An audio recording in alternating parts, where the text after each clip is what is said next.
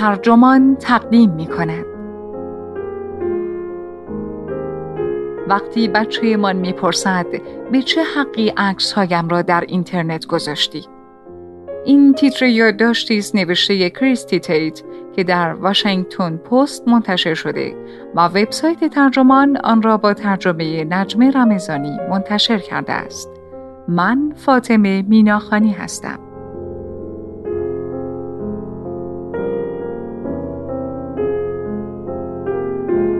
این روزها که شبکه های اجتماعی مالامال از عصبانیت است کاربرانی که درباره کارهای بچه های کوچکشان می نویسند مثل آب خنکی هستند که برای چند لحظه آراممان می کند.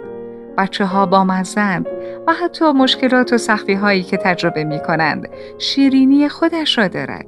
اما در یک چشم برهم زدن بچه ها بزرگ می شوند و خودشان سراغ اینترنت خواهند آمد. آن وقت کافیست نام شما یا خودشان را جستجو کنند تا همه چیز به هم بریزد. نویسنده ای که سالهاست درباره والدگری می نویسد از این تجربه حرف می زند.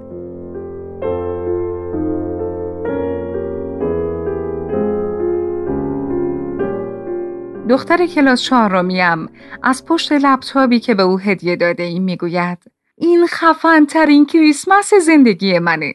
بعد از سه سال التماس برای موبایل، تبلت یا کامپیوتر تسلیم شدیم و لپتاپ ساده با امکان نظارت والدین برایش خریدیم.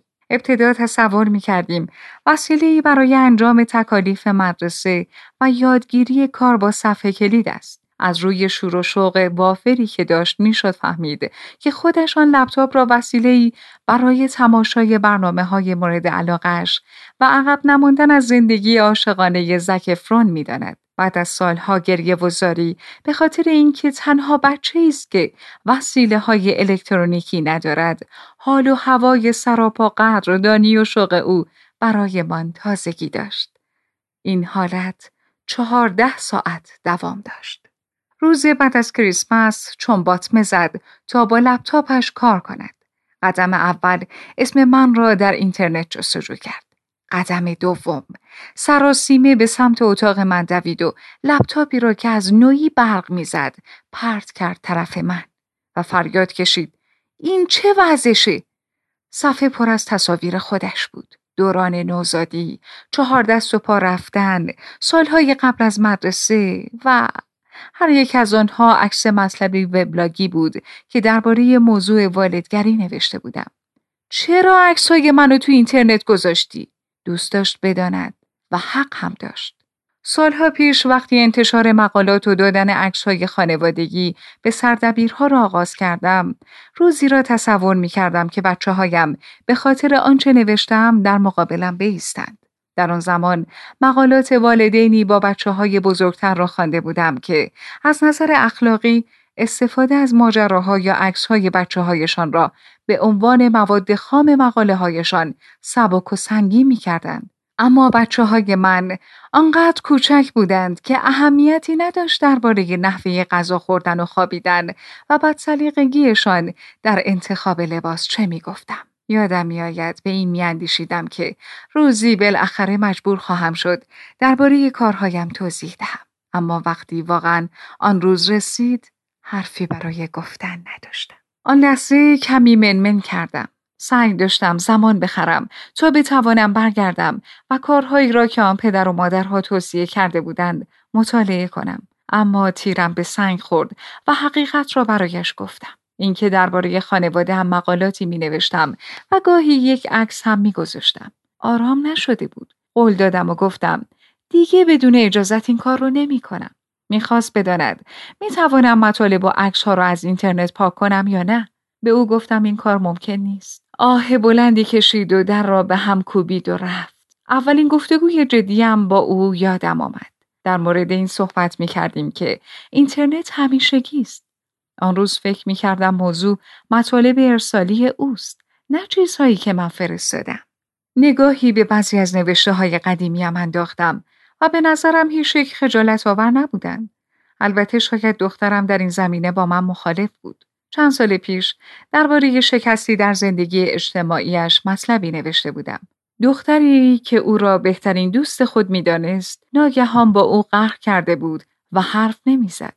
من از دیدگاه یک مادر درباره این تجربه نوشته بودم. مادری که میکوشید بدون افتادن در دام کلیشه های ضد دخترانه درباره دختران به اصطلاح بدجنس به دخترش کمک کند تا مشکلی را از سر بگذراند اما شاید او دوست نداشت قسمت های تلخ گذشتهش در اینترنت پخش شود بی اختیار قول می دهم که دیگر هرگز درباره او چیزی ننویسم. در بیشتر مقالاتی که در این موضوع پیدا کردم وقتی بچه ها به سن خاصی رسیده بودند نویسندگان ناگهان نوشتن درباره آنها را کنار گذاشته بودند این نوع نوشتن را کنار گذاشته بودند تا از حریم خصوصی بچه هایشان حفاظت کنند یا به گفته دارلنا کانا میل آنها به این حریم خصوصی را حفظ کنند تا وقتی بزرگ می شوند چیزی از حریم خصوصی باقی مانده باشد که از آن سیانت کنند. به این روی کرد احترام می‌گذارم و می‌فهمم که برای بسیاری از نویسندگان جواب می‌دهد. اما من نمی‌توانم چنین قولی بدهم.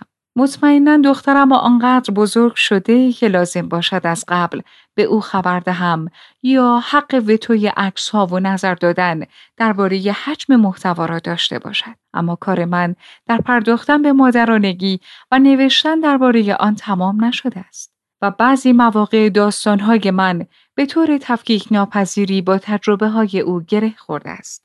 اینکه قول بدهم دیگر درباره او ننویسم بدین معناست که بخش حیاتی از خودم را خاموش کنم. کاری که لزوما برای من یا او مفید نیست. پس برنامه هم این است که یک مسیر میانه را طی کنم. اینکه درباره حد و مرز داستانهایی که می نویسم و عکس هایی که از او می گذارم با هم گفتگو کنیم. این کار روند گفتگوها و تعهدات دشواری را در پی خواهد داشت. اما من دشواری راه میانه را به جان می‌خرم و تسلیم نمی‌شوم. حسی که تا حدی به سبب فشار فرهنگی بر مادران است و از آنها می‌خواهد همواره برای فرزندانشان از خود گذشتگی کنند. من به عنوان مادر قرار نیست کاری انجام دهم که بچه هایم را ناامید یا ناراحت می کند. به ویژه به خاطر چیزی مانند کار خلاقانه خودم. کریستیان اورگان توصیف کرده است که انگار خودمان داریم تصویری غیرواقعی از مادر را خلق می کنیم. ابر انسانی وارسته و سراپا بخشندگی و دانایی که با کمال میل تکه آخر پای سیب را دست نمی‌زند تا بچه چشم درشتش با لبهای پر آن را هم بخورد. مطمئنا راهی هست که بتوان آن تکه کیک را برش زد. آن وقت من می توانم درباره مادری به گونه بنویسم که به احساسات دخترم توجه کنم و حد و مرزهای او را محترم بدانم. اما اگر خیلی ساده مادر بودن را به عنوان موضوعی ممنوع قرنطینه می کردم هرگز حرفهای همدیگر را نمی فهمیدیم.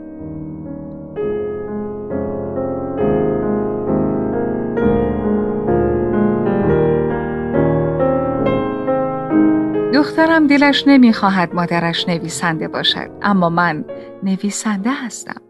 قطع کردن بخشهایی از تجربه من در رابطه ایمان همانقدر موهن است که نوشتن درباره دخترم بدون ملاحظه احساسات و حریم خصوصی او.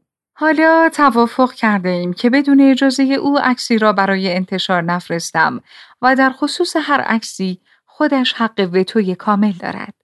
در خصوص محتوا من موافقت کردم پیش از نشر برای او توضیح دهم که درباره چه چیزی می نویسم و حقایق مرتبط با او را در متن خود به صورت حداقلی ذکر کنم.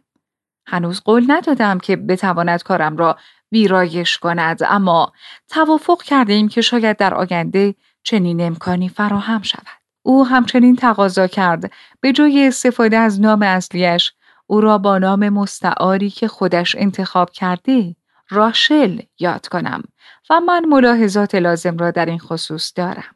البته یک مسئله که سراحتا می‌گویم این بود که هرگز چیزی درباره زک افرون نخواهم نوشت. این قولی است که مایلم بر سر آن بمانم.